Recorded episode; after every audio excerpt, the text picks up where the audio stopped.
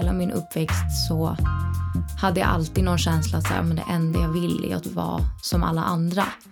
Och när jag väl fick diagnosen så blev det ju ännu mer att så här, men du är inte som alla andra. Att det blev ännu mer bekräftat. Välkomna till andra avsnittet av Min dolda smärta. En poddserie om smärta som inte alltid syns på utsidan. Allt ifrån dolda och kroniska sjukdomar till rädsla, psykisk ohälsa, skada, förlust eller beroende. Jag heter Athena Afshari och i varje avsnitt kommer jag att samtala med en eller flera personer som kommer prata om sin dolda smärta och dela med sig av sin berättelse. Hur det här har påverkat deras liv och var och hur de hittar stöd. Vi kommer prata om varför vissa sjukdomar inte uppmärksammas och vad man kan göra för att skapa förändring och få hjälp. Och framför allt, förstå att just du som lider inte är ensam. Idag ska vi prata om ett viktigt ämne, nämligen reumatism. Och vad är då reumatism? Reumatism är inte en sjukdom, utan ett samlingsnamn för ett 80-tal diagnoser och sjukdomstillstånd som kan drabba olika delar av kroppen. Det kan vara allt från leder, muskler och skelettet. Och i värsta fall kan det också drabba kärl och livsviktiga organ, som hjärtat. Många av de här reumatiska sjukdomarna är så kallade autoimmuna sjukdomar. Och vad betyder det? Jo, det betyder att immunförsvaret tror att kroppens egna celler är inkräktare som ska angripas. Och vad gör då immunförsvaret? Det ger sig på kroppens egna celler, vilket leder till en inflammation. Och vanliga tecken på inflammation är smärta, rodnad, värmeökning, svullnad, trötthet och nedsatt funktion. Och då kan man ju fråga sig, hur många är det egentligen som drabbas av det här? I Sverige är det cirka en miljon människor med reumatiska sjukdomar. Var tionde svensk. Det är också fler kvinnor än män som drabbas.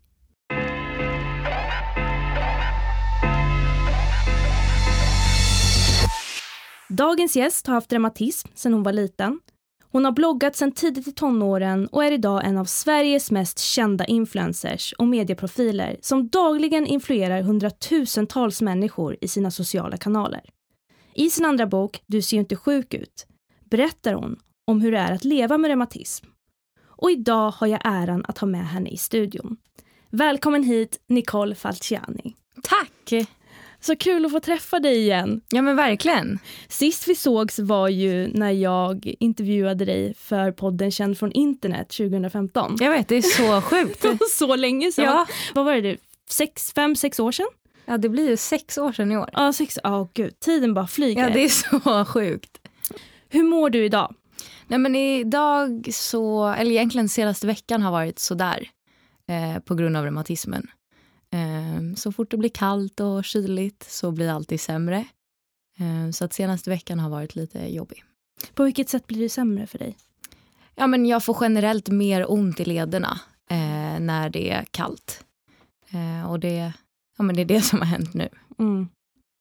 Ja, för vi sitter ju här idag för att just prata om det här, mm. eh, om reumatism och hur det, här, hur det har varit för dig att leva med den här sjukdomen. Och jag gav ju en förklaring i början och att det finns olika typer av reumatism, eller ja, olika sorters. Och nu sa du att du får ont i lederna. Mm. Vad är det för typ av eh, reumatism du har? Men jag har ju en eh, egentligen systematisk barnreumatism heter den. Och barnreumatism kommer den heta hela mitt liv, även när jag är 40. För att jag fick den som barn. Eh, och sen systematisk är egentligen att för mig började ju reumatismen med att jag hade problem med massa annat förutom lederna. Eh, men i och med att det var så den började så är det liksom fortfarande diagnosen. Men sen när jag blev ja, men typ 12-13 så övergick det till att bli lederna som blev mest drabbade. Mm. Och mm. med massa annat, vad var det också som påverkade? Ja, men I början så hade jag mycket febertoppar. Så att jag fick feber lite till och från varje dag, eh, några timmar. Eh, sen hade jag eh, förstorad lever och mjälte och eh, svullna lymfkörtlar. Oj, och när, när upptäckte du det här? Alltså i efterhand så tror ju båda mina föräldrar att jag haft det sedan jag var ja, men, nyfödd. Men det upptäcktes, eller liksom, de märkte att någonting var fel när jag var sex. För att jag hade klagat väldigt länge på att jag hade ont i magen. Och de ja, men fattade ju inte riktigt vad det var. Men sen en dag så gjorde det jätte, jätteont och då åkte mamma in med mig till akuten. Och, eh, för hon trodde det var blindtarmen. Men så var det inte blindtarmen, men de bara, hon har väldigt svullna lymfkörtlar i magen. Um, och det är de som gör ont och sen så började liksom hela utredningen för att hitta vad det var som var fel. Men det tog ju sex år innan jag fick en diagnos. Ja, det är helt otroligt. Ja. Det är ju samma sak eh, med just endometrios mm. som jag lider av. Det tog åtta år innan jag fick min diagnos. Ja. Och det är fortfarande, jag kan fortfarande inte fatta varför det tar så lång tid för någon. Nej. Och jag tänker, liksom, du var ju så, så ung ja, när du började verkligen. känna smärta. Minns du första gången du kände att det verkligen var någonting som inte stämde? Nej, jag gör, alltså, nej, jag minns faktiskt inte så mycket från, från början av sjukdomen. Men jag tänker också att jag var så liten. Mm. Alltså jag tänker generellt så kommer man ju typ inte ihåg så mycket från när man var sex. Eller mm. jag gör i alla fall inte det. Mm. Eh, så jag tror första minnena jag har det är när jag är lite äldre och eh, jag spelade tennis väldigt mycket som barn. Mm. Och eh, det var då jag, ja men det är väl då jag har mina första minnen. Att efter tennisträningarna så fick jag väldigt, väldigt ont i knäna och de blev svullna. Men från första liksom, gången jag hade ont så minns jag inte någonting. Men hade du fått din diagnos innan du började spela tennis? Nej. Jag började spela tennis när jag var fem. Mm. Så Oj, att, så tidigt? Ja. Wow. så att jag, eh, ja, men jag spelade ju tennis typ under hela den, ja, men från att jag var fem tills att jag var typ 15. Mm. Um, men det tog ju, jag var ju, vad var jag, typ 12, 11-12 när jag fick diagnosen till slut. Efter mycket om och men. Ja, och efter mycket om och men, hur kände du att du blev bemött under den här tidsperioden från att du var sex tills du var tolv år? Alltså det jag tyckte var allra svårast var att jag, jag minns i skolan, speciellt med så här, idrottsläraren, att de hade väldigt svårt att förstå, eller det har ju folk generellt svårt att förstå idag också, att ena dagen kan jag må jätte, jättebra och göra, alltså jag skulle kunna springa ett maraton mm. och andra dagen så kan, jag kan, liksom, så kan jag knappt gå upp ur sängen för att jag har så ont. Och det hade, innan jag fick diagnosen reumatism så var det ju fortfarande så. Men det hade min idrottslärare och många andra lärare svårt att förstå. Mm. Att så här, jaha men för det första, ni har ju ingen diagnos. Nej. Eh, men hur kan hon må så bra idag och imorgon kan hon knappt gå? Så att jag, jag kände ofta att jag blev misstrodd. Eh, och det blir i och för sig nu också när jag har en diagnos. Men jag tror att det var ännu mer påtagligt då för att jag och mamma och pappa vi visste ju att någonting var fel. Mm. Men det var ingen som hittade vad felet var och då var det ju så här, ja men hon är sjuk men vi vet inte vad det är. Och hur var det, hur blev du bemött eh, inom vården? Nej men det var ju liksom hur många vänner som helst och första gången liksom när vi åkte in då när jag var sex så låg jag ju inne till och från i ett och ett halvt år. Eh, för att jag var så dålig och för att de skulle hitta vad det var och liksom så. Och sen så efter ett och ett halvt år så valde mina föräldrar att skriva ut mig för att de tyckte liksom inte att det här ledde till någonting. Och de ville att jag skulle få en, en så normal barndom som möjligt. Så de skrev ut mig. Eh, och sen så några år senare så fick jag väldigt mycket problem med knäna och fick en remiss till en ortoped. Eh, och gick där liksom ett par år tills han var så här, nej men det är någonting som är fel. Mm. Och han skickade mig vidare till reumatologen. Men liksom från första tiden minns jag ju inte så mycket.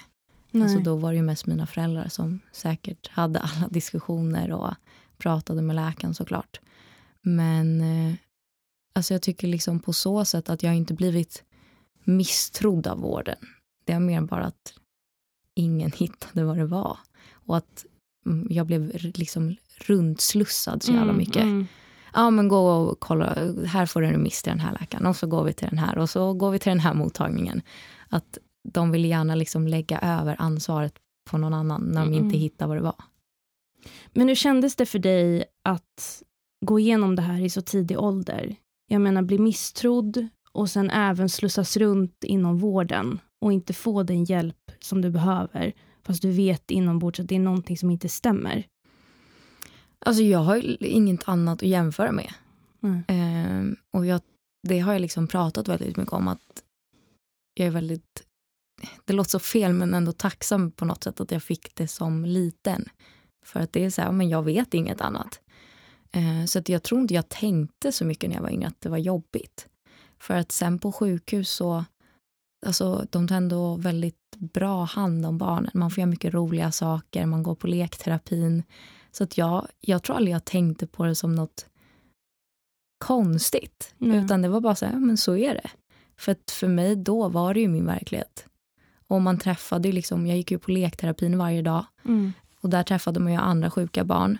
Så att man var ju i en miljö där alla på något sätt hade något fel. Eller liksom hur man ska säga. Så att det, jag tror aldrig jag tänkte att så här, "Nej, men vad konstigt är det Utan Mm. för mig var det, nej men det här är det. Det är så det är. Mm. Och hur reagerade du den dagen du faktiskt fick din diagnos och äntligen fick veta vad det är som har varit fel? Det var bara skönt. Eh, Mm. Det minns jag faktiskt för att jag var på, på det läkarbesöket med min mormor.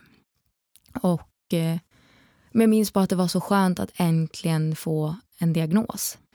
Att så här, nu var det verkligen svart på vitt att någonting stämmer inte. Eh, och det, jag tror bara att jag hade så under så lång tid sett fram emot att bara få en diagnos. För det kändes som att ja, men då vet vi i alla fall vad det är som är fel. Visste du vad det här var innan? Nej, jag Ja. hade ingen aning. Men det var bara skönt att säga, okej, men nu vet vi faktiskt till 100 procent att det är någonting. Mm. Det är inte bara någonting som jag har hittat på eller liksom som, ja men jag är sjuk, utan nu är det så här, nej, men nu har jag faktiskt en diagnos på riktigt. Mm. För jag kom in när jag fick min diagnos. Mm. Eh, och det var, jag tyckte det var jättehemskt för Mm. att det var liksom så okänsligt på något sätt att ja, men du har endometrios, det är lugnt, du kommer få lite ont till och från. Skaffa barn innan du är 30 så är det lugnt. Liksom. Mm. Kände du ändå att du fick det stödet du behövde när du fick reda på att du, att du har reumatism? Ja men det tycker jag. Alltså barnreumatologen på Karolinska har varit super, super bra. Mm. Och jag gick ju där liksom i ja, men sju år, så väldigt lång tid. Och jag tycker att de, ja men alla var väldigt bra och pratade med oss barn och inte med våra föräldrar. När vi var liksom på läkarbesök och hos typ eh, arbetsterapeut och sjukgymnast. Att de pratade med oss och inte med våra föräldrar. Vilket ja, men, var väldigt tacksamt för att även om man är liten och inte förstår allting så är det ändå en själv som är sjuk. Det är inte ens föräldrar. Mm. Eh, så att jag tycker att de var väldigt duktiga på att förklara.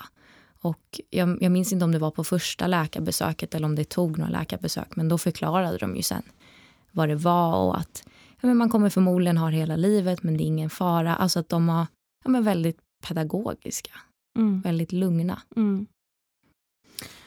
Var du öppen med det här från början när du, när du fick reda på det eller höll du det för dig själv? Mm, jag var inte Nej, men jag var nog inte så öppen med det. Jag tyckte det, alltså, även om det var skönt för mig själv att få en diagnos så var det ju inget kul. För att ja, men under hela min uppväxt så hade jag alltid någon känsla att så här, men det enda jag vill är att vara som alla andra. Och när jag väl fick diagnosen så blev det ju ännu mer att så här, nej, men du är inte som alla andra. Att det blev ännu mer bekräftat eh, på något vis. Så att i början, liksom där första ja, med åren så sa jag det inte så gärna att jag var, jag menar att jag hade reumatism. Utan det var någonting mer så här, ja men ens nära vänner och deras föräldrar visste och så. Och skolan, men inte, det var inget som jag gick runt och sa. Mm. Ehm, för att jag tyckte det var jättejobbigt. Och hur var det för dig att känna att du inte var som alla andra? Vad var det som fick dig att känna så? Nej, men jag tror att det var just att jag såg hur, ja, men hur alla mina vänner var runt omkring mig. Att de mådde bra varje dag och kunde göra precis vad de ville. De behövde inte vara på sjukhuset ofta, de behövde inte ta sprutor. Jag menar att man såg att så här, Gud, jag gör så mycket saker som ingen annan gör. Och att jag minns att jag i början tyckte att det var väldigt orättvist. att jag gick ofta runt med den känslan att så här, ja, men det här är så orättvist. Jag var, liksom, jag var arg på världen mm. som liten.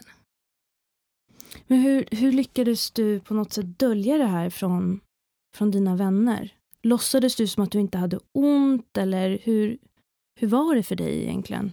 Ja men alltså mina nära vänner visste ju mm. eh, såklart för att jag var ju så mycket på sjukhus. Mm. Men alltså annars så var det väl att, det är jag i och för sig fortfarande, men jag är väldigt bra på att inte berätta när jag har ont. Alltså jag är väldigt bra på att hålla masken uppe. Och eh. varför gör du det? Jag vet inte. Ehm, jag tror för att jag, jag har alltid haft lite svårt att erkänna att jag har ont eller mår dåligt. För att jag är så här, men jag ska klara av det. Ehm, så det har ju varit typ en jättestor ja, men, prövning i min nya relation. Att så här, faktiskt säga att jag har ont utan att han frågar. Ehm, men jag själv, jag, jag tror jag har kommit till något stadie där jag typ inte ens själv tänker på det. För mig är det så, ja men jag har ont idag. Men det är inte som att jag tänker så här, men det är kanske är bra om jag berättar det. För att jag själv har levt med det så länge. Så för mig är det så här, men det här är normalt. Men sen inser jag att nej, men det är inte det.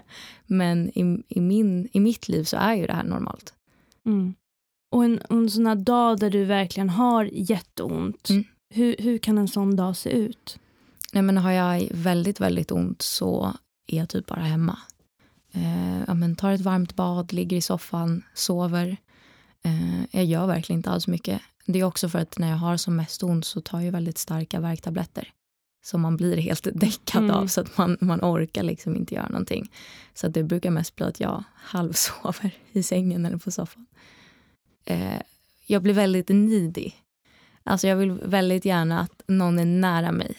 Att någon ligger och så här, klappar på mig och myser med mig. Och det kan vara så här, ja, men, alltså ibland har det varit att jag ringer mamma och bara hej kan du komma över, jag har ont, jag vill bara ligga i någons knä. Så att jag blir väldigt, eh, jag får väldigt stort eh, närhetsbehov. Jag vill verkligen helst vara fastklistrad vid någon när jag har ont. Eh, men sen är det väl liksom det som hjälper mest och som också så här, har varit viktigt för mig, det är väl varma bad. Så det har ju alltid varit för mig så ett krav när jag har flyttat att så här, det måste finnas badkar eller plats för att sätta in ett badkar. För att när jag har ja, med mina skov så badar jag typ två, tre gånger om dagen. Men om vi kommer tillbaka till det här med att du är väldigt bra på att dölja mm. att du, och du inte vill visa att du har smärta. Nej. Minns du någon situation där du verkligen har känt att så här, jag har så ont, men jag måste bara ta mig igenom det här. Ja, men det är väl generellt sett när, när jag har jobb som inte går att avboka. Alltså om det är, ja men nu när jag var nere i Mexiko och spelade in Paradise Hotel så hade jag några dagar där, där jag hade jätte, jätteont. Och ja men det är liksom ont oavsett vad man gör, om man ligger ner eller om man står upp eller sitter. Men så var det så här, okej okay, men de är beroende av att jag faktiskt åker till inspelningsplats och spelar in där för det är ingenting som vi kan göra om två dagar utan det måste göras nu. Och då är det ju så många fler människor som är beroende av mig. Alltså då är vi liksom ett produktionsteam på 80 personer som väntar på att jag ska vara där. Och då är det ju bara så här, bita ihop och köra ändå. Men eh, det, det är klart att det är alltid jobbigt men det är också någonting jag har gjort så många gånger så att jag vet att ja, det funkar. Det är inte kul, men det går att ta sig igenom.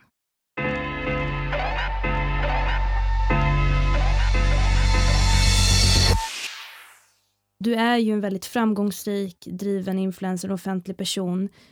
Hur förhåller du dig till din roll som reumatiker? Hur tänker du? Jag tänker liksom när du pratar öppet om det mm. här mm. på sociala medier eller när du skriver din bok. Mm. Hur, hur känns det att gå in i den rollen och prata så öppet om det? Ja, men det känns väldigt viktigt. Mm. Eh, dels för att jag själv saknade en, en sån person när jag var yngre. Och för att alltså, även om jag är öppen och pratar mycket om reumatism så är det ju så många andra sjukdomar som ändå, man kan ändå identifiera sig med känslan.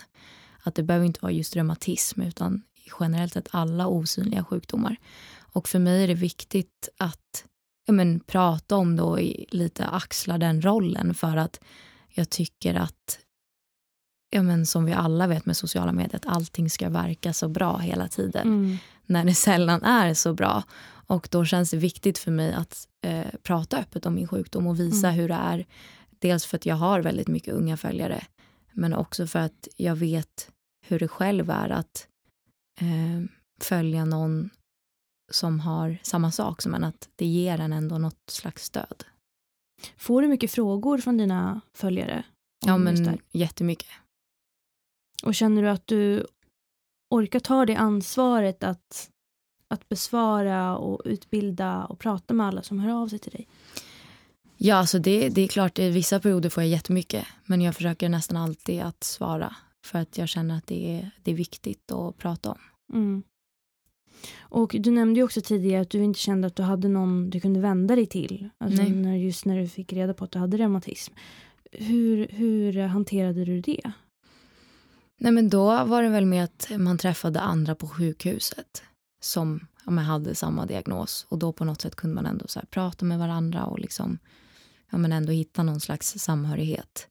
Men jag hade verkligen önskat att det fanns någon influencer då som kanske inte hade just reumatism men någon, någon osynlig sjukdom Mm. som hade ja, men som, som pratade om det öppet. Mm. Nej, men jag kan verkligen känna samma sak. Ehm, man känner sig väldigt ensam Mm. i vissa perioder.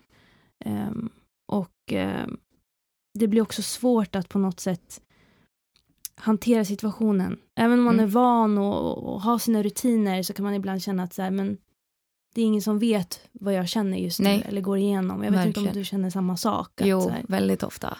Och just att, men, jag kan tycka också ibland när det gäller till, ja, men när det kommer till medicinering, att man vill prata med någon som kanske har testat samma medicin för Mm. att man har fått någon konstig biverkning. Eller eh, prata om vården för att, alltså, jag får alltid så mycket skit när jag säger det, men svensk sjukvård är inte den bästa. Och jag tycker ofta att så här, man får inte så mycket info av sjukvården utan man måste själv hitta saker. Eh, ja, men som, men jag minns bara typ, vad var det, var det förra hösten eller förra, förra? Jag vågar inte säga när. Men en eller två höstar sedan så, ja, men jag har ju haft problem med ryggen eh, jättelänge och det är den leden jag har mest problem med.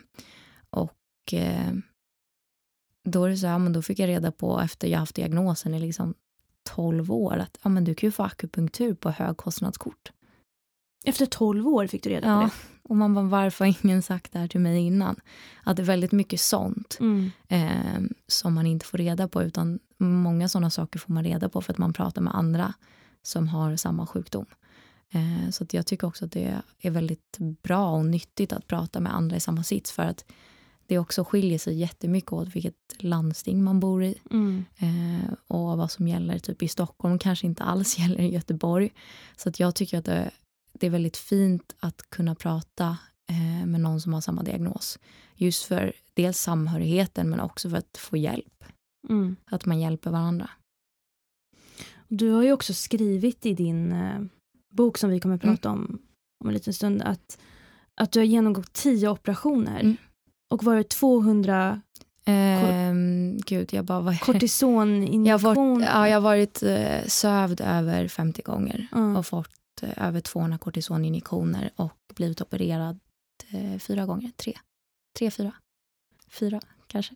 Och är det här för att just för sjukdomen eller för att du, de inte visste vad det var som var fel? För sjukdomen. För sjukdomen. Mm. Det är helt otroligt. Alltså, du sitter här nu idag. Ja. Men jag, jag vet inte, jag tror, jag, jag tänker aldrig på det på det sättet. För att det alltid har, som sagt, varit vardag för mig. Alltså, ja, men det är så det är. Men jag tänker på att du är så ung Mm. och har genomgått så mycket. Ja, Jag tycker bara att det är fascinerande och, och ändå modigt av dig att du, att du öppnar upp dig och du pratar om det och, och fightas varje dag, precis som många andra också gör. ja, tack.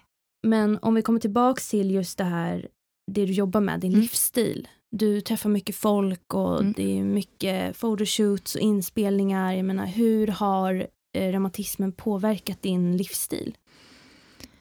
Nej, men jag tror alltså självklart att reumatismen har påverkat men, vad jag gör. Ehm, för att jag, vet på rak arm att jag hade aldrig kunnat ha ett 9 till 5 jobb. För att vissa dagar går det liksom inte. Och att ibland så är skoven jättelånga och ibland så är ett skov några dagar. Men jag tror liksom att jag hade, jag hade aldrig kunnat ha ett vanligt jobb just för att det hade varit för svårt med sjukdomen. På något, jag kanske inte hade varit influencer men jag hade på något sätt ändå behövt vara egenföretagare eh, för att kunna få det att gå ihop. Men har det här också hindrat dig från att... Har du behövt liksom göra någon uppoffring just på grund av det här? Mm, alltså inte, inte i jobbet, men i, i, livet så absolut. Jag spelade ju tennis som sagt i tio mm. år. Och eh, men, tennisen för mig var mitt allt. Jag älskade tennis och spelade fyra, fem dagar i veckan. Men fick ju sluta eh, till slut på grund av reumatismen. För att det, det gick liksom inte. Eh, knäna och fötterna och liksom många andra leder blev för, för förstörda. Så då var jag ju tvungen att sluta med det. Och det, det kan jag än idag känna en sorg över. att jag inte... Sen kanske jag inte hade blivit tennisproffs men jag hade ändå velat fortsätta spela tennis.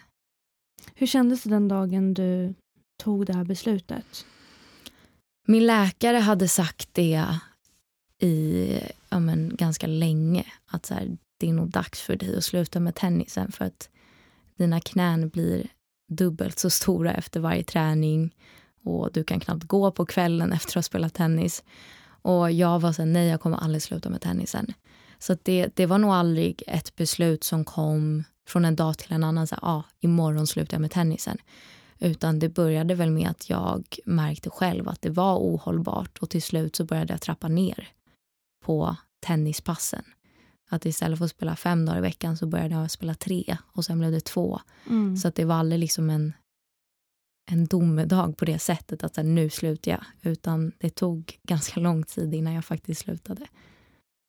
Och just när det kommer till, eh, för du nämnde ju också att så här, jag har lärt mig att vara ärlig med mina känslor mm. med min partner, mm. din kille.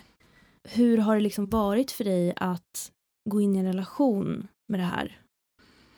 Nej men jag, eh, jag, jag var väldigt öppen från början. Mm. Och, ja, men för att sjukdomen är ju såklart en, en jättestor del av mig. Mm. Så att ja, jag sa det. Jag, jag minns inte när jag sa det eh, till min nuvarande kille.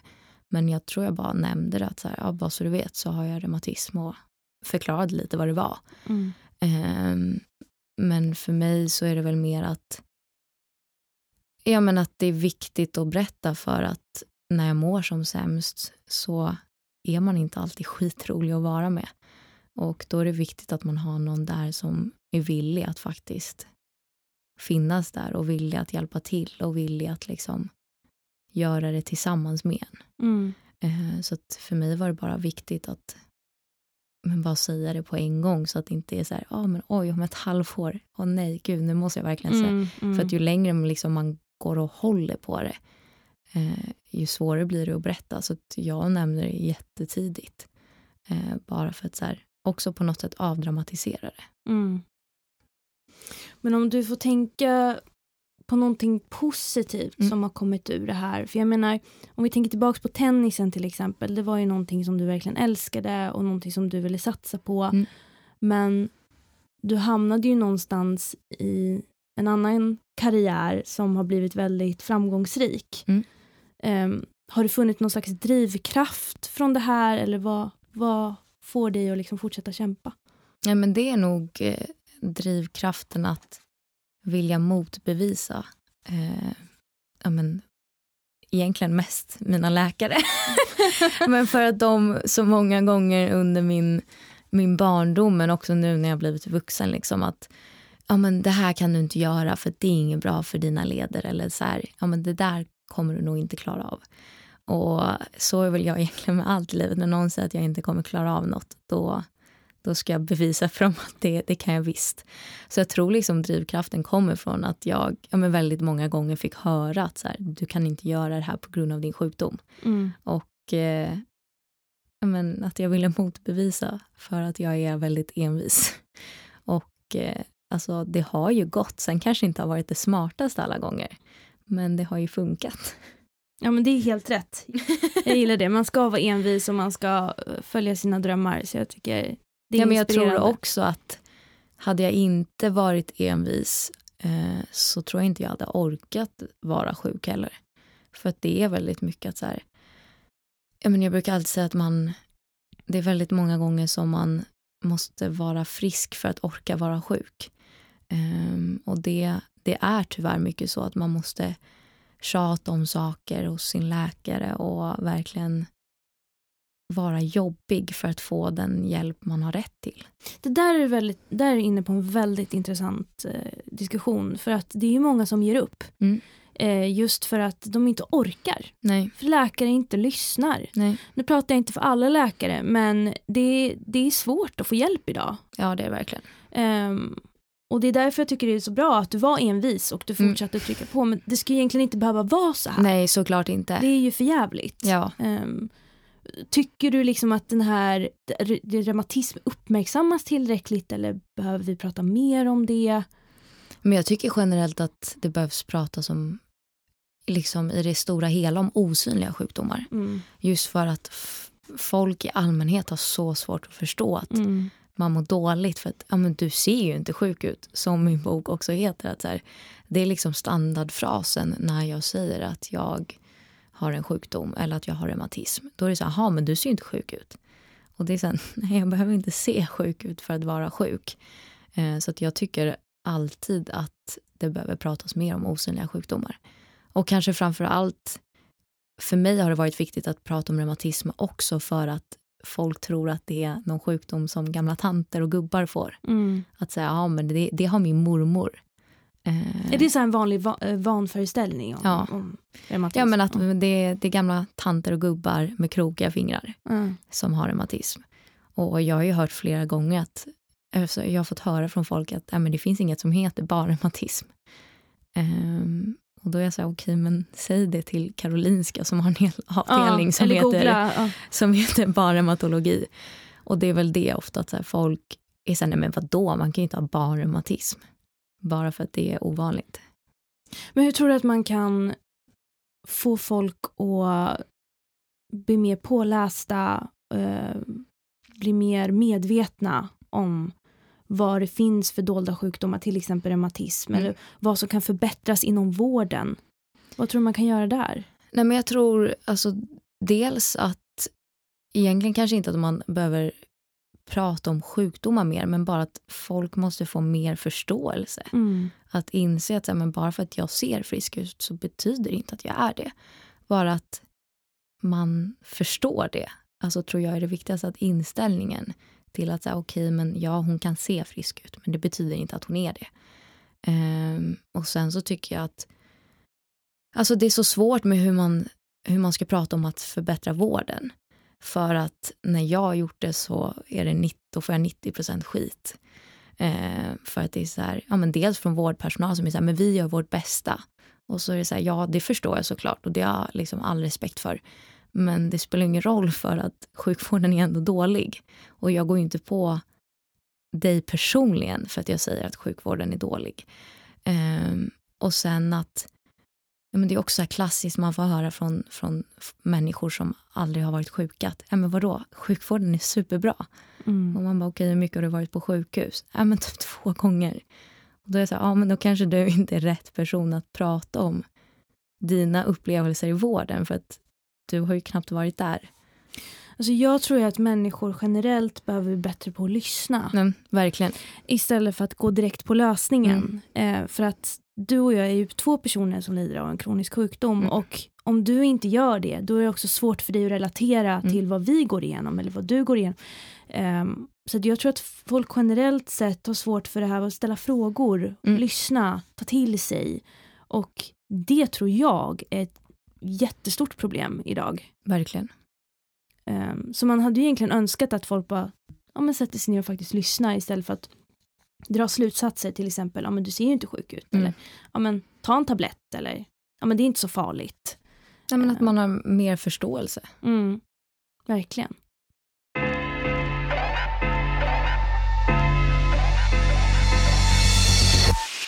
Och apropå du ser ju inte sjuk ut. Du har ju släppt din andra bok. Eh, och jag har läst den här och tycker den är helt fantastisk och rekommenderar även att du som lyssnar också gör det. Och jag fastnade ju verkligen för den här titeln. Mm. Eh, tycker den är jättebra. Och nu har du ju på ett ungefär förklarat var det kommer ifrån. Ja. Och det är att du får höra det ganska ofta. Ja. Och hur reagerar du när folk säger det här till dig? Alltså nu blir jag väl mer bara så här... ah, Jag orkar typ inte ens ta den diskussionen. Mm. Jag är mer bara så här, ah, ja okej, ja jag tyck det om du vill. Eh, I början så var jag väl mycket mer men så här påstridig. Bara, bara för att jag inte ser sjuk ut så betyder det inte att jag inte är det. Men jag orkar liksom inte ens ta den debatten längre. Jag blir bara så här, ah, ja okej, om, du, om du tror att alla sjukdomar syns så tro det. Mm. Alltså för att man, man blir så trött till slut på, på människor. Var det också därför du bestämde dig för att skriva den här boken eller hur kommer det sig att du bestämde dig för att skriva den? Nej men jag, det var liksom, det var aldrig självklart att jag skulle skriva om, om just reumatism. Utan eh, jag fick väldigt mycket eh, kommentarer och mejl och DMs när jag släppte min första bok. Eh, så fick jag ja, men många som hörde av sig som var besvikna för att de trodde att det skulle vara en bok om, om reumatism. Och sen så när, när jag fick alla de här meddelanden så var jag så här, men gud jag kommer aldrig skriva om det här. Men sen så liksom fick den tanken gro i mig och så kände jag så här, nej men det är klart jag ska skriva om det. Um, och jag gjorde väl egentligen det dels för att jag kände att jag hade någonting att berätta. Men också för att, ja, men som vi var inne på lite, som hela mitt yrke är att influera. Att jag ville att eh, folk skulle få mer förståelse för osynliga sjukdomar. Men också att eh, andra med osynliga sjukdomar skulle ha någon att relatera till. För att jag själv saknade det som, som barn. Mm. Och hur har det varit för dig att skriva den här boken? För den är ju väldigt personlig Mm. och ofiltrerad. Nej men det, alltså att skriva en bok är ju superkul men också superjobbigt. Um, så att jag skulle nog säga att det har varit ja, men verkligen en berg och dalbana. Att eh, dels hela skrivarprocessen såklart att det är ju liksom en, ett kreativt yrke. Så vissa dagar så skriver man 30 sidor och andra dagen så skriver man ett ord och bara nej det här var riktigt dåligt. Mm. Eh, men sen såklart också jobbigt för att ja, men mycket saker som jag pratar om i boken eh, hade jag liksom lite förträngt på något vis för att det, det var jobbigt.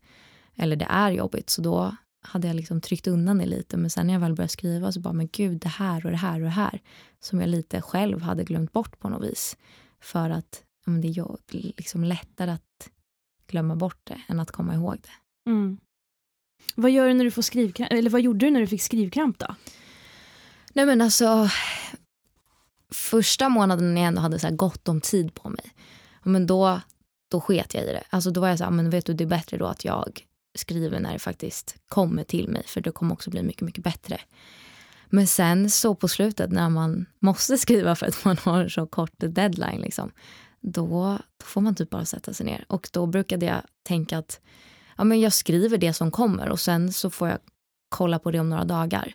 För att om jag kollar på det samma dag, då var jag väldigt självkritisk och var så här, nej, men det här är jättedåligt. Men om jag lät det liksom ligga ett tag och sen gick tillbaka så var jag så här, men det här var ändå en bra tanke och så kanske jag skrev om och liksom. Men att jag, jag försökte när jag fick skrivkramp att bara skriva det som kom upp Mm. istället för att tänka så mycket. Jag gillade verkligen att boken var lättläst. Mm. Alltså det var bilder, det var faktarutor. Mm. Eh, Jag tyckte det var jättebra. Hur kom du fram till det upplägget? Nej, men det bollade jag väl lite med, med förlaget om. För att jag, jag sa redan innan jag började skriva på boken att jag nog ville att någon reumatolog av något slag skulle göra något inhopp i boken. Mm. Just för att det är så mycket termer och man ska så förklara olika saker som är så här, men jag vet ju vad det är men att förklara det för någon som inte vet är ganska svårt. Eh, så att jag kände nog ganska tidigt att så här, vi behöver ha vi hade liksom inte bestämt hur läkaren skulle vara med i boken men vi hade ändå sagt att så här, på något vis måste vi ha med en läkare Mm, för att mm. det handlar ändå om, om en väldigt komplex sjukdom. Det är inte bara så här, ja, men något enkelt i och med att reumatism består ju av över 80 olika liksom, sjukdomar. Mm. Så det var väl bara både från mig och bokförlaget en självklarhet att vi var tvungna att eh, ha med någon läkare för att göra det också lättare och enklare för läsaren att, att förstå. Mm. Och något annat som jag tyckte var väldigt bra i boken är när du berättar om det här the spoon theory, mm. sked, skedteorin som tydliggör hur det är att leva med mm. en kronisk sjukdom på ett väldigt bra sätt. Kan inte du berätta lite mer för eh, de som lyssnar vad det här är för någonting? Jo, men jag kan väl börja med lite bakgrund egentligen är väl att ja, men när jag är inne i mina skov, eller det är väl egentligen alla som har någon form av sjukdom, att när man har ett skov så blir man väldigt, väldigt trött och man orkar sällan göra någonting. Mm. Och att ja, men för mig har det alltid varit svårt när vänner och även familj frågar så här, men hur känns det att ha reumatism när du är i ett skov? Och jag har alltid varit så här, men det går liksom inte att förklara för att ja, men jag har ont. Jaha, men vad ska jag säga sen då? Mm. Men sen så läste jag om den här eh, alltså skedteorin då på, på Facebook i ett eh, forum för reumatiker. Och eh, då förklarar de det så bra för att då var det också en tjej som hade fått frågan av en vän, så här, men hur är det att leva med din sjukdom? Och hon hade också varit så här, fan hur ska man förklara? För alltså, du som också har det, det är jättesvårt. Mm. Men då så fick hon idén eh, om att liksom involvera och berätta ens mående i skedar. Att någon som är frisk har obegränsat med skedar. Skedarna då är egentligen översatt till energi. Så att om du är helt frisk då har du hur många skedar du vill per dag. Du kan göra exakt vad du vill. Eh, du kan sova hur lite som helst, du kan jobba och du kan gå på bio, du kan shoppa och du kan laga mat och städa. Man kan liksom göra allt som man behöver göra. Men när man har någon form av liksom kronisk sjukdom så har man ett begränsat antal skedar per dag. Och det är väldigt individuellt, men det kan vara att ja, men du har tio skedar per dag. Mm. Och då måste du distribuera ut dem på det du behöver göra. Men de räcker ju sällan till alla dina måsten. Eh, och då sen så är det lite olika att så här, ja, men laga mat tar så här många skedar och gå ut och gå en promenad tar så här många skedar och fixa tvätten och jobba. Så alla aktiviteter tar olika många skedar. Men då är väl egentligen grundkonceptet då att ja, men för någon som är frisk så har man oändligt med skedar men någon som är sjuk har kanske 10-15 per dag mm. på en bra dag och har man en riktigt dålig dag så kan man vara nere på tre skedar. Hur många skedar skulle du säga att du har? Mm, alltså jag skulle nog säga i vanliga fall, alltså när det är en bra period så skulle jag nog säga ja, men typ 10-15. Och sen när jag är i skov så brukar jag ligga på typ 5.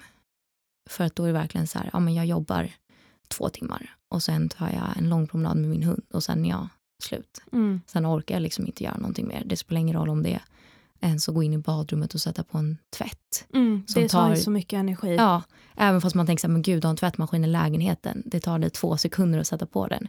Men det tar så mycket energi. Så att det är så här, på en dålig dag så om jag har jobbat och gått ut med min hund så orkar jag inget mer. Ja, men jag kan verkligen känna igen mig mm. i det där. Det är som när man ska gå och borsta tänderna. Mm. Och är så här, äh, jag måste gå och borsta tänderna och så måste man samla kraft. Ja. Och bara, nu måste jag gå och göra det här. Och det är jättesvårt för människor utifrån att ja. för, alltså, för, relatera till det här. Ja men exakt och det är ju så här, ja, men när jag har som mest ont ja. att då kan jag ligga i, i sängen en hel dag ja. och så kan någon vara så här, men vadå, gå och ta ett bad eller en dusch. Mm. Men jag har ingen energi för att ens gå och sätta på min dusch. Mm. Alltså för att det tar så mycket att gå de typ tio stegen mm, mm. och sätta på kranen och sen stå där. Att så här, nej men jag orkar inte. Mm. För då kommer jag vara helt slut. Att, eh, men så här, jag tror det är svårt generellt för andra att förstå att vardagliga sysslor är jobbigt mm. när man mår som sämst. Och har den här skedteorin hjälpt dig på något sätt? Ja, men jättemycket. Eh, att liksom... Ja, men att det blir väldigt visuellt för den man berättar för. Att ja, men nu har jag gjort de här sakerna och det betyder att jag har så här många skedar kvar. Och då jag tror liksom också för vänner att det har varit lätt för att ibland så kan det verka som att jag inte har gjort någonting på hela dagen. Att så här, men jag har varit hemma och jobbat. Och sen så kanske vi skulle ha setts på kvällen och jag sa, vet du, jag orkar verkligen inte gå på middag eller jag orkar inte ens att du kommer hit. Bara, men du har ju inte gjort något idag. Eh, och då tror jag att eh, det har varit mycket enklare för mig att förklara. Så här, nej, men jag har jobbat ett par timmar hemifrån och jag har inga skedar kvar så jag orkar inte ens prata med dig. Mm. och att ja, men, det är egentligen med allt tycker jag själv att det är mycket lättare att förstå när man får det visat för sig. Eller liksom att man kan visualisera det än att bara få det berättat. Men jag gillar verkligen den här mm. teorin. Eh, jag har aldrig hört talas om den tidigare. Nej, inte så det var därför när jag läste om det så var jag så här, wow, det här var verkligen bra pedagogiskt. Mm. Um, har du någonsin känt så här att jag, jag vågar inte säga nej? Um, för den kan jag hamna i mm. ganska ofta. Ja, men jag kände mycket så när jag var yngre. Uh, men nu har jag bara kommit till någon punkt där jag säger, nej men vet du, mitt mående går före uh. ja, men det mesta. Så att så här, och sen framförallt med mina nära vänner, de vet ju. Så att har jag sagt till dem, alltså då brukar jag bara förvarna att så här, ja bara så ni vet, jag har ganska ont den här veckan så att jag vet inte om jag kommer orka ses, även om vi kanske har planerat att ses. Och så kan jag vara så här, är det okej om jag hör av mig någon timme innan? Och de är så här, ja men självklart. Så att jag tror bara att med dem runt omkring sig att bara vara ärlig och försöka förklara. Och sen så bara, jag vet inte, jag tror till slut när man varit sjuk länge att man orkar inte bry sig. Nej, jag förstår Alltså man blir bara så här, ja. ja. om du tycker jag är skittråkig eller oskön eller ja, tyck det. Mm. Nej, men det är som du säger, hälsan kommer först och det mm. är viktigt att vara väldigt ärlig ja. mot andra och sig själv. Gud, eh, ja. Och inte hålla på att lura sig själv. Ja men också för att, jag vet inte hur det är för dig, men för mig är det att om jag inte vågar säga nej så vet jag att det kommer ge, alltså jag kommer få igen för det sen. Att så, ja, men nu tog jag mig iväg på den här middagen som jag egentligen inte ville gå på för att jag mår dåligt. Ja, men nu gjorde jag det ändå för jag ville inte säga nej. Då vet jag att okay, men då kommer jag må ännu sämre imorgon. Mm, mm. Och det är inte värt det. Och det känns inte genuint heller. Nej. För man, alltså, I alla fall för min del. Jag vet också att jag kommer sitta på den middagen och vara jättetråkig. För jag kommer inte orka säga något. Jag kommer inte orka, alltså, då kommer jag mest bara sitta där för att sitta där. Och då är jag så här, men då kan mina vänner vara med någon annan som faktiskt är roligare att umgås med än med mig just nu. Mm. Och apropå att vara ärlig, alltså du är ju väldigt ärlig ja. i den här boken. Mm. Jag gillar det. Jag mm. tycker det är väldigt uh, refreshing faktiskt. Ja, uh, hur är det egentligen att sitta och skriva en bok och vara så och, och liksom blotta sig själv på det sättet och vara så ärlig? Men jag tror att att vara ärlig eh, har jag alltid varit. Eller det är också så ett väldigt starkt personlighetsdrag hos mig själv. Som man antingen, ja men som människor antingen älskar eller hatar. Så jag tror att det kom ganska naturligt för mig. För att jag är väldigt rak och ärlig annars också. Jag är inte sån som säger något bara för att vara snäll eller för att hålla med och bara, men det är bättre om jag är tyst för då blir det inte en jobbig stämning. Mm. Så att jag tror liksom att det var ingen det var nog inte ens någon tanke från min sida utan det bara kom naturligt för att jag alltid är väldigt ärlig. Så du hade inga stunder där du satt och skrev och bara nej nu måste jag ta en paus? Nej. Nej. Vad härligt ändå. Ja. det flöt på. Det flöt um, på. Och du skriver ju mycket om dina föräldrar också. Mm. Och det berörde mig jättemycket. Ni verkar ha en sån himla fin relation. Ja. Berätta mer om den. Nej men jag jag har alltid varit väldigt nära mina föräldrar och speciellt min mamma. Alltså båda mina föräldrar är ju, de, de är fortfarande tillsammans och lever ihop. Men jag och mamma är väl ännu tajtare än vad jag och pappa är. Men jag tror bara att det, det alltid har varit så för att dels tror jag såklart att det spelar eh, roll att mamma fick mig väldigt ung. Eh, så att jag tror att hon också, men vi har haft lättare att förstå varandra för att det var inte så länge sedan som hon var lika gammal som jag var heller. Eh, men sen tror jag bara att ja, men båda mina föräldrar är väldigt varma och kärleksfulla och har alltid varit noga med att poängtera att de älskar mig för den jag är och att man ska våga vara sig själv och att liksom säga till om någonting är fel. Att de har alltid peppat mig till att våga vara mig själv. Det har aldrig varit liksom någon, någon konstigheter där utan det har alltid varit att du är perfekt som du är. Mm. Eh, så att jag tror bara att det har också liksom byggt vår relation. Att jag vet att jag kan berätta allt för dem.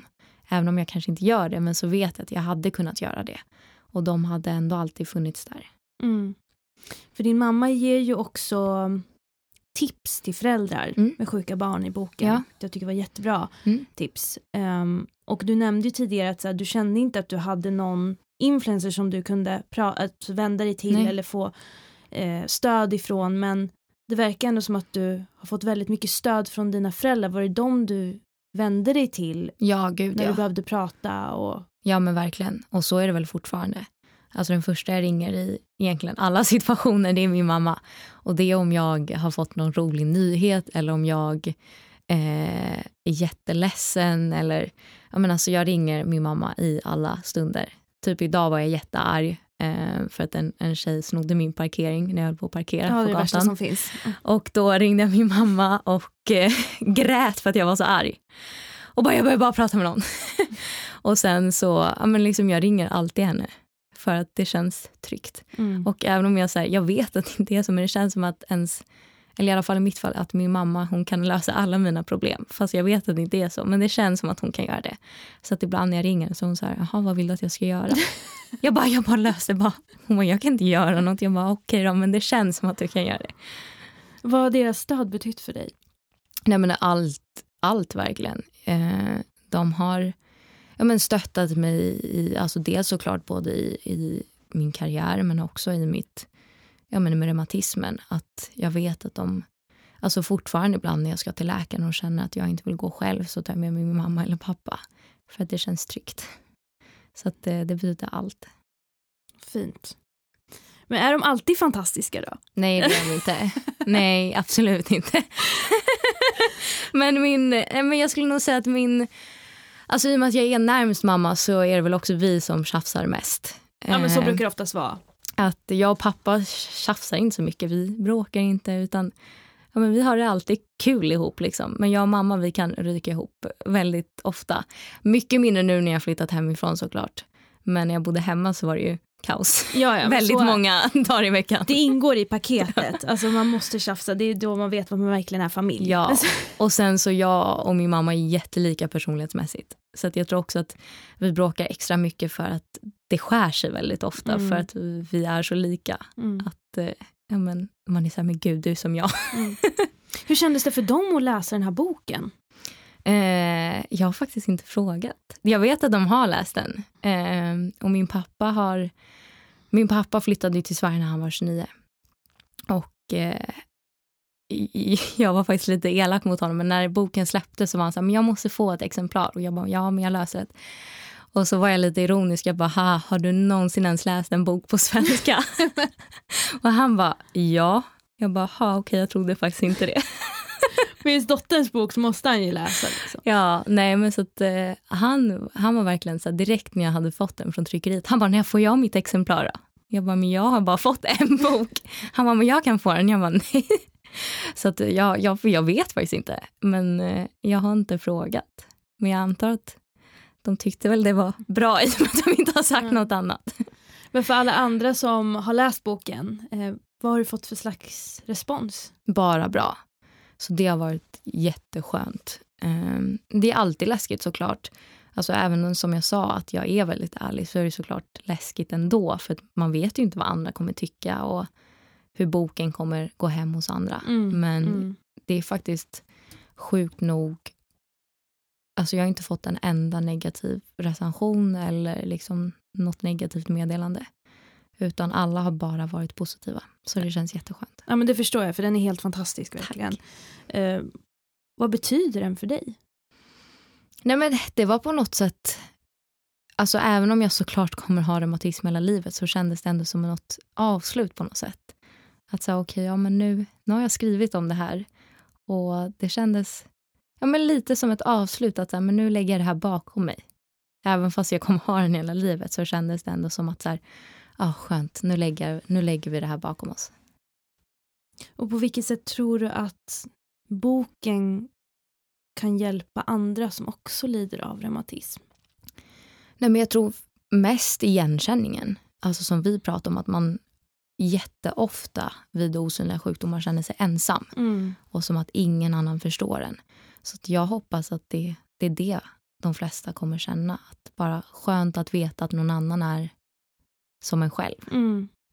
Det är också det den här tanken med den här podden är till för Mm. också. Att du som lyssnar inte ska känna att du är ensam. Nej. Och att det finns andra där ute som går igenom precis samma sak. Mm.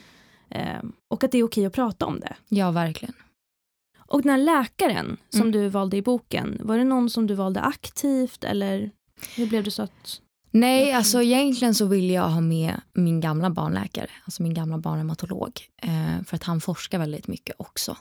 Men han forskar för mycket och hade inte tid. Eh, och sen frågade vi en annan barnläkare som jag också hade. Eh, men han hade gått i pension och orkade inte göra det heller. Så det slutade med att förlaget kontaktade flera reumatologer. Och sen fick de napp av en. Men hur var det för dig att byta läkare? För jag tänker, du gick ju till en barnreumatolog mm. som du säkert blev väldigt eh, fäst vid. Gud ja. Eh, och sen helt plötsligt så ska du få en ny läkare. Hur var det? Nej men det var jättejobbigt. Eh, dels för att ja, men jag hade gått till en läkare i sju år och det blir ju liksom lite, man får ju en, en relation. Eh, och sen så var det väldigt många barn då som hade gått från barn till vuxen som berättade om att det är väldigt stort kliv och det är väldigt annorlunda i vuxenvården kontra barnvården. Så man var ju redan lite rädd, skrämd innan. Och sen så egentligen så bytte jag först till en läkare på Danderyd som jag eh, ja, men, ogillade starkt. Eh, så efter första besöket var jag så här, jag kommer inte gå tillbaka till honom. Vad var det som inte funkade där? Nej, men han var jättegammal och förstod sig inte. Alltså vet, jag hade, har mycket problem med mina knän och han bara, det har jag också. Man bara, ja men det är ju för att du är 70. Alltså, mm, mm. Att här, det är för att du är gammal. Det låter jätteelakt men så här, det är inte samma sak. Och att han var bara väldigt oförstående. Att säga, ja men vadå, att det gör ont är ingen fara. Man bara, fast va? Eller vad menar du? Det fanns liksom ingen kemi Nej, där. inte Nej. alls. Så jag kände direkt efter första besöket att jag kommer inte gå tillbaka till honom. Och då eh, bad jag om att få en remiss till Karolinska istället.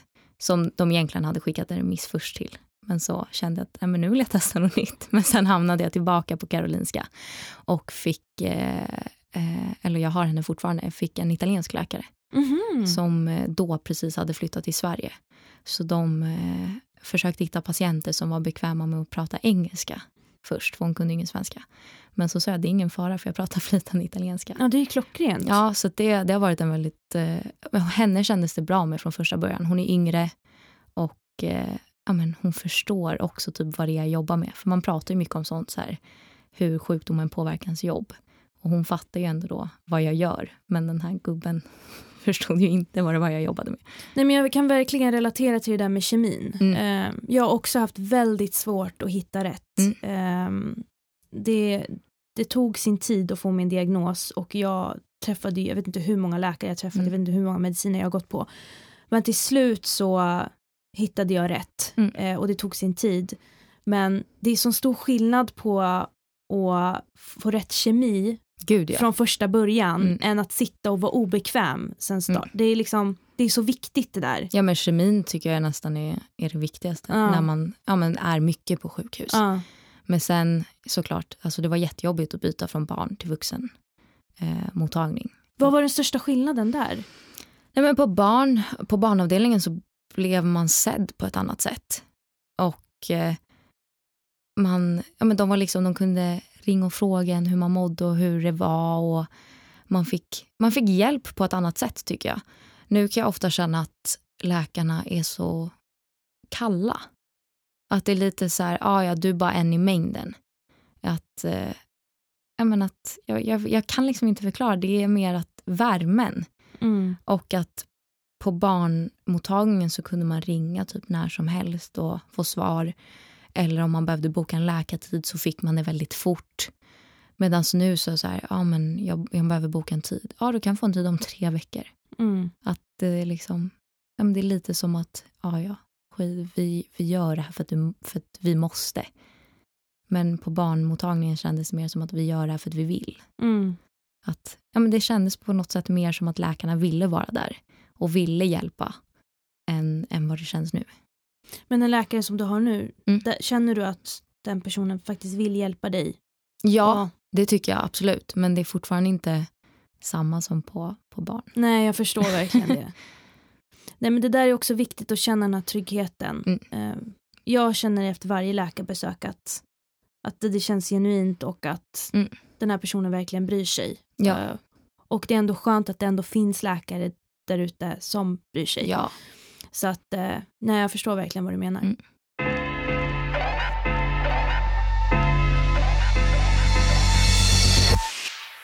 Och Nicole, hur ser du på framtiden? Nej men jag, jag ser nog på framtiden som väldigt härlig bara. Jag vet inte, jag har, jag har ingen plan. Jag tänker att jag tar det som det kommer. Men så gör jag med väldigt mycket. Att jag bara tar det som det kommer. Vad har du för drömmar då? Vad, vad, Nej, men om jag, göra? får, om jag får drömma så skulle jag eh, dels vilja bo utomlands. Vart då? Eh, ja, men jag vet inte. Italien kanske? Bara någonstans varmt. Ja. eh, ja, men dels för att jag älskar sol och värme men också för att min reumatism blir så mycket bättre av värme. Eh, och sen så hade jag eh, velat programleda ännu mer och eh, skådespela mer. Ja, vad spännande. Ja. Vad skulle du vilja göra då? Ja, men tänker du? Allt möjligt. Jag tycker skådespela och så teater generellt är väldigt roligt. Så vad som helst. Det är bara att ringa Nicole. Det är bara att ringa. 073. Och, eh, Finns det någonting, förutom Paradise Hotel då, Mm. är det någonting annat du är aktuell med just nu? Nej men det är, det är nog det. Det är Paradise Hotel. Det ska bli jättespännande att se. När har det premiär? Ah, i vår. I vår? Jag får Okej. inte- Jag får inte avslöja mer. Okej, jag fattar. Men, snart. Ja, snart, snart. Vi ser fram emot det. Ja. jag ser fram emot det. Kul. Eh, men om du tittar tillbaks på då och nu. Mm. Vilket tips skulle du ge till ditt yngre jag? Till mitt yngre jag, alltså tänker du sjukdomsmässigt eller allmänt i livet? Både och skulle jag Mm. säga. Nej men till mitt yngre jag så skulle jag nog säga att eh, inte skämmas för min sjukdom. För att det är inget man väljer själv. Och att inse att så här, ju tidigare man blir kompis med sin diagnos, ju lättare blir livet också. Eh, och sen så livstips, eller vad man ska säga, som jag skulle ge till eh, en yngre, yngre mig, det skulle nog vara att sluta bry mig så mycket. Alltså så här, bryr inte om vad folk tycker och bryr inte om vad folk säger och bara gör det du själv mår bra. Jag håller med till 100 procent. Ja, men det blir, livet blir så mycket härligare när man slutar bry sig. Och bara acceptera Ja, situationen. verkligen. Om man vill köpa din bok, var Mm. skulle man kunna köpa den någonstans? Egentligen alla stora bokhandlar. Mm. Akademibokhandeln, Adlibris, Bokus. Ja, Mm. där man hittar böcker. Man kan ju hitta dig på sociala kanaler också. Ja, Eh, Nicole Falciani på Instagram. exakt. Jag heter överallt. Ja, så att det är överallt, Nicole Falciani. Och så finns det ju också som ljudbok. Mm. Om man hellre gillar det. Fantastiskt. Tack så jättemycket för det här samtalet Nicole och tack för att du delar med dig av din berättelse som hjälper flera människor där ute.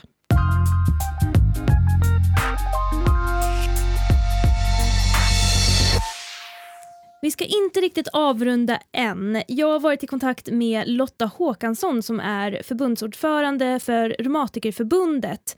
Ehm, hon hade inte möjlighet att närvara när Nicole satt med oss i studion men idag är hon med mig här i studion. Välkommen hit Lotta, tack så jättemycket för att du är här och det ska bli väldigt intressant att få höra hur Reumatikerförbundet jobbar. Mm. Tack så mycket för att jag fick vara med i det här. Jättekul. Spännande. Ja, det är faktiskt min premiär som poddare. Är Eller det att vara med en sant? podd, ja. Vad kul! Ja. ja, det kommer gå jättebra. Jag hoppas det. Men berätta, vad är Reumatikerförbundet? Reumatikerförbundet är en stor, den största patientorganisationen vi har i Sverige faktiskt, som samlar eh, en hel mängd folk eftersom det, eh, reumatiska sjukdomar är ju ett samlingsbegrepp på till och med 200 sjukdomstillstånd, så att det är väldigt mycket som ingår i vårt förbund. Eh, så vi samlar nästan ungefär 45 000 personer i hela Sverige. Vi skulle kunna vara många, många fler. Och det är eftersom- väldigt många, 45 000. Ja, det, är- det är ett stort förbund, men det är också väldigt många som har någon form av reumatiska sjukdomar. Så att vi skulle kunna vara mycket, mycket större. Mm, mm. Jo men så är det ju. Mm. Och hur jobbar ni för att förbättra kunskapen kring reumatism? Det gör vi på en rad olika sätt. Dels genom att vi har våra föreningar ute i landet och våra distrikt som jobbar på med att eh, ja, möta folk som har reumatiska sjukdomar och få en gemenskap där. Eh, vi jobbar väldigt mycket på central nivå, alltså på reumatikerförbundsnivå i, i Stockholm kan man väl säga då, eh, med påverkansarbete. Vi försöker påverka politiker och berätta om eh, de reumatiska sjukdomarna, påverka vården, jobbar mycket med forskning. Eh, det är oerhört viktigt att eh, ha ett nära samarbete med forskningen, för vi behöver satsa mer på det mm. och eh, jobba framåt med det. Så det, det, är en rad olika sätt att sprida kunskapen om eh, reumatiska sjukdomar. Mm. Och på vilket sätt jobbar ni med forskningen? Eh, vi, vi har ju ingen egen forskning som reumatikerförbund, men däremot så ser vi till att jobba nära forskningen och också delar ut medel till forskningen varje år. För att också kunna kanske mer riktat det vi vill ha mer beforskat. Som exempelvis eh, för några år sedan så satte vi igång en satsning på artrosforskning för att vi tyckte att det var alldeles för lite forskat på det. Och artros är någonting som drabbar oerhört många svenskar. Eh, och det behöver forskas mer på det. Så att eh, vi försöker både genom att eh, jobba mycket med att ta fram, eh, jobba nära de som jobbar med forskning för att få fram kunskap och sprida den så mycket som möjligt. Och eh, också då att vi delar ut pengar till forskning varje år. Mm. Mm. Och på vilket sätt, för du nämnde ju att ni har 45 000 medlemmar i förbundet. Mm. Vad innebär det för, för en person att vara medlem hos er? Ja, är du medlem så kan det vara så att du är medlem i en förening ute i landet någonstans. Och det, då kan det vara både att du går på bassängträning exempelvis. Det är en ganska populär verksamhet. Tyvärr inte så himla lätt att göra det nu i dessa dagar under corona, men annars är det vanligt. Eh, att man träffas, man har en gemenskap, att man går på för, föreläsningar, exempelvis att lära sig mer om sin diagnos, att träffa andra i samma liknande situation, att kunna diskutera med andra om det. Men ja, det, sen kan en del välja att vara medlemmar för att få tidningen. Vi har en tidning som kommer ut sex gånger om året och kanske väljer mer den nivån. Att man har en, men man har ändå en samhörighet, man vet att man kan gå in på vår hemsida, hämta mer information där. Eh, också att man eh, kanske träffar andra från andra delar i landet. Eh, nu i dessa tider när vi har blivit digitala alla, när mer eller mindre tvingats in i den digitala eran. Ja, så... hur har det påverkat er? Ja, det har ju varit lite knepigt så utifrån den vanliga föreningsverksamheten som bygger på att vi träffas i grupper och så vidare. Det har vi inte kunnat gjort. Eh, under sommaren så var det en del som hittade på lite olika aktiviteter ute och även en del har fortsatt under vintern också med uteaktivitet, ut och träffas genom att ut och gå och sådär. Men det är klart att den stora delen av vår verksamhet har ju varit eh, väldigt svår att genomföra. Och då har ju vi fått börjat testa många olika sätt. Vi har haft många möten som har varit digitala, inte minst min förbundsstyrelse. Då. Vi har träffats bara digitalt i snart ett helt års tid och det har mm. gått över förväntan bra. Jättekul faktiskt att det går. Och, eh, det har ju också gjort, kanske ibland har det varit så att, man, att slippa den där resan till Stockholm, var man nu bor någonstans, så har man ändå kunnat vara med på möten och koppla upp sig hemifrån, fast man kanske inte har mått så där jättebra just då. Mm. Och hur, på vilket sätt når ni ut till människor eller medlemmar och försöker få, få fler att lägga märke till er? Eh, ja, det gör vi på. Just nu jobbar vi just med de digitala lösningarna. Har vi jobbat ganska mycket och försöker hitta olika sätt att nå ut. Men sen eh, just det här med påverkansarbetet, att eh, nå, finnas med i olika forum, att försöka påverka politiken, att vara med i diskussion om hur vården ska utvecklas. Mm. Och den, den måste utvecklas på många olika sätt. Så där försöker vi på olika sätt. Både ja, men jag som förbundsordförande, självklart, som, som jobbar med det här Eh, så mycket som jag bara kan och försöka hitta olika forum där vi kan höras och synas. Men hela förbundsstyrelsen, alla de som är förtroendevalda ute i eh, distrikt och föreningar ute i landet försöker påverka på den nivån där de finns också eh, för att få en bättre, bättre vård för de som har reumatiska sjukdomar. Mm. Och vad innebär din roll som förbundsordförande? Ja, det, det är ju att jag oh, leder arbetet med den här förbundsstyrelsen, men jag eh, har då förmånen att göra det här på heltid, så jag har inget annat, inget annat jobb mm. som tar min tid, utan där håller jag på med eh, mest hela tiden. Och då är det ju både liksom den, eh, de som är förtroendevalda runt om i landet, att ha kontakt, kontakt med dem och, och, driva på förbundet, men det handlar också väldigt mycket i mitt fall om att ha kontakt med andra, eh, andra organisationer, andra patientorganisationer. Vi finns med i Funktionsrätt Sverige, som där eh, 46 patientorganisationer med, så det är alla möjliga olika diagnoser som finns där. Men vi har så väldigt mycket gemensamt att driva på, så där försöker vi verka igenom olika tankesmedjor, träffar, pratar mycket med de som jobbar med forskning, med, med de som är, med läkare inom reumatologin, med sjuksköterskor, med fysioterapeuter, med alla möjliga som kan ha med vårt område att göra. Så det gäller att liksom hitta alla möjliga olika kontakter. Mm. Att vara med i en podd så här ja, kan ju precis. vara ett bra sätt att nå ut också. Nej, men så, så mitt, det går inte att säga så att det finns en mall för exakt hur jag ska fungera så, och göra som ordförande, utan men jag försöker se till att vi syns och märks på så många ställen som det bara går. Mm. Eh, och hur tycker du att utvecklingen går? Ja, alltså det har ju hänt på det på vårt område med reumatologin har det hänt ganska mycket, inte minst sen de biologiska läkemedlen kom för 20 år sedan ungefär. Mm, Jag kan mm. tänka mig att eh, Nicole och du pratade en del om det, kanske om medicin och vad det kan mm, hjälpa till med. Mm. Eh, så att, och det, det var väl en revolution i sig när de biologiska läkemedlen kom, men det har ju inte hjälpt, eh, har inte fixat allt, för det finns fortfarande inget botemedel, utan det här är ett sätt att lindra ändå. Och det, vår vision är ju att någon dag att vi ska komma dit hän att vi har, kan helt och hållet lägga eh, de reumatiska sjukdomarna åt sidan, att det går att bota, men där är vi inte än. Nej, för att grejen är jag tycker det är helt fantastiskt att det här förbundet finns och mm. att man har ett förbund att vända sig till. Varför tycker du att det är viktigt att, att det här eh, finns för folk där ute? Nej, men det är just det här att hitta andra som har kanske gått igenom ungefär samma sak som jag, eller när man inte vet, när man har precis fått diagnosen, att du har den här eller den här diagnosen. Och jag, jag vill inte säga någon exakt, bara för att det finns så många mm, olika mm, diagnoser. Mm, men säg så här, eh, du har fått eh, RA, reumatoid artrit. Det är oftast det man pratar om när man säger reumatism. Eh, och du eh, har hamnat kanske lite i chock överhuvudtaget. Dels kanske det har tagit jättelång tid innan du har fått den här diagnosen, du har gått med smärta, du vet att det är någonting som inte är bra med dig, men det har tagit lång tid att få diagnosen. Så nu har du fått den och då ställs du inför, oj hjälp, vad innebär det här för mig? Att då kunna träffa andra i liknande situationer som kanske har gått lite före och som vet, ja det där, ja så blev det för mig och så vidare. Det, det tror jag är oerhört viktigt. Det är det som jag har, eh, många säger till mig i alla fall, att det har varit viktigt för dem att få träffa andra i liknande situation, så att man kan få prata med någon mm. annan och ta reda på mer. Eh, för det, det, blir ju gärna så också att eh, idag så letar du upp saker, du googlar och försöker då träffa Dr. Google eh, som ska berätta för dig ungefär vad som har hänt egentligen. Eh, och det är kanske inte alltid det bästa, utan många gånger kan det vara bra att få tips och idéer av andra människor som är i samma situation som du själv är. Så, eh, men, och vi har ju funnits jättelänge. Alltså, som förbund har vi funnits i 75 år i Oj, år. det var väldigt lång tid.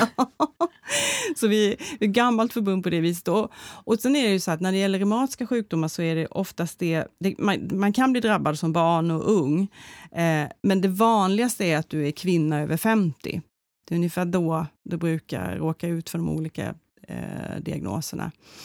Eh, och det gör ju också att vår medlemskår är ju, har, är ju också lite äldre mm. eftersom det oftast är ja, lite äldre kvinnor mm. eh, som finns. Så vi, vi jobbar ju också mycket på det, att vi, även de som är yngre ska känna att, eh, ja, att vi är ett förbund för dem också. Mm. mm. Och hur, hur tycker du det går med just kunskapen kring reumatism? Behöver den förbättras, tycker du? Ja, alltså vi behöver ju alla lära oss mer hela tiden och vi behöver ju eh, det behöver spridas till, till, många fler. Som det ser ut idag så är det så att det, det första ledet du möter i vården är ju vårdcentralen och där är inte alltid att kunskapen är ju den allra bästa när det gäller de olika reumatiska sjukdomarna. Och det brukar innebära också att du, du kanske har ont någonstans, du går med smärta, du vet inte riktigt vad du ska göra, du kommer, och det lite, kan vara väldigt diffust. Eh, du kommer till vårdcentralen och du får inte komma vidare. Och Det är ett jättestort bekymmer, att man blir, det kan ta så väldigt lång tid innan du får din diagnos. Um, vi jobbade... Ja, en diagnos är psoriasis artrit och den är inte helt lätt att hitta. Um, och där kan det vara, gjorde vi en undersökning på den, att upp till nio år och vänta på att få diagnosen. Och det är ju en ganska lång tid. Ja, det är Så- väldigt lång tid. Ja, och hade kunskapen varit bättre ute redan på vårdcentralen om det här, så hade man ju, även om inte de kanske kan direkt veta exakt vilken medicin, men att skicka vidare till de som är specialister, till en reumatolog som skulle kunna göra utredning på vad är det här nu då. Så där behöver det bli betydligt bättre i eh, kopplingen inom i, i vårdkedjan helt enkelt. Den behöver bli mycket, mycket bättre. Är det det någonting ni också jobbar med, att det ska Absolut. förbättras? Absolut. Eh, det jobbar vi med oerhört mycket och här På vilket sätt gör ni det? Ja, men eh, dels utifrån att vi försöker, den, vi har en massa informationsmaterial Mm. och så vidare, så vi försöker sprida det ut, liksom ända ut till vårdcentraler och så vidare. Att ta hjälp av de reumatologer som finns. Eh, att de också kan eh, ja, finnas med där och att vi har samarbete med dem så vi också sprider rätt information. Mm. Eh, Så det är ett jätteviktigt samarbete vi har. Eh, Men också att vara ute och prata, att finnas med i sammanhang som man kanske inte tänker. Vi har varit deltagit på eh, hundmässan exempelvis. Och ja, men lite cykelmässa och lite sådana saker. Där man, alltså, för, för eftersom det här är sjukdomar som drabbar så väldigt många, inte minst artrosen som jag Mm. nämnde innan, då, så är det många som går runt med det och tänker kanske inte det på att de skulle ha någonting med oss att, att skaffa som reumatikerförbund, men det har de faktiskt. Att vi, eh, vi, eh, vi har en hel del medlemmar som är, har just artros. och, Eh, så att, ja, det gäller att finnas på, på många olika arenor, så skulle jag vilja säga. Mm. Mm. Och om man skulle vilja bli medlem hos er, hur går det tillväga då? Ja, man kan gå in på vår hemsida exempelvis, så hittar man oss lättast och sen kan man, eh, man kan komma in den vägen och eh, beroende på var man bor i landet någonstans så kan man ju ta kontakt med de som finns där närmast. Eh, För vi finns verkligen över hela landet med 172 olika föreningar Oh, runt om. wow. Mm. Och är det reumatikerförbundet.se då som du klickar in på? Ja. Tack så jättemycket för att jag fick prata med dig, Lotta Håkansson som är förbundsordförande för Reumatikerförbundet. Man hittar såklart er på hemsidan. Finns det någon annan, någon annan kanal man kan hitta er på? ja, man kan ju alltid ringa. Ja, ja men det är bra. Det är bra. Vi, har, vi finns på Facebook Ja. och vi finns lite överallt. Mm.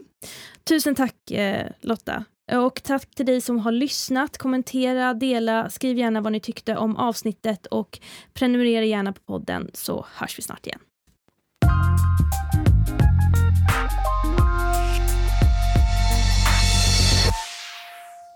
Min dolda smärta spelas in hos Smile röster och ljudproduktion. Ljudtekniker Pontus Leander. Producent Martin Forsström. Redaktör och programledare Athena Afshari. Ett stort tack till alla som delar med sig och ger en röst åt dolda smärtor.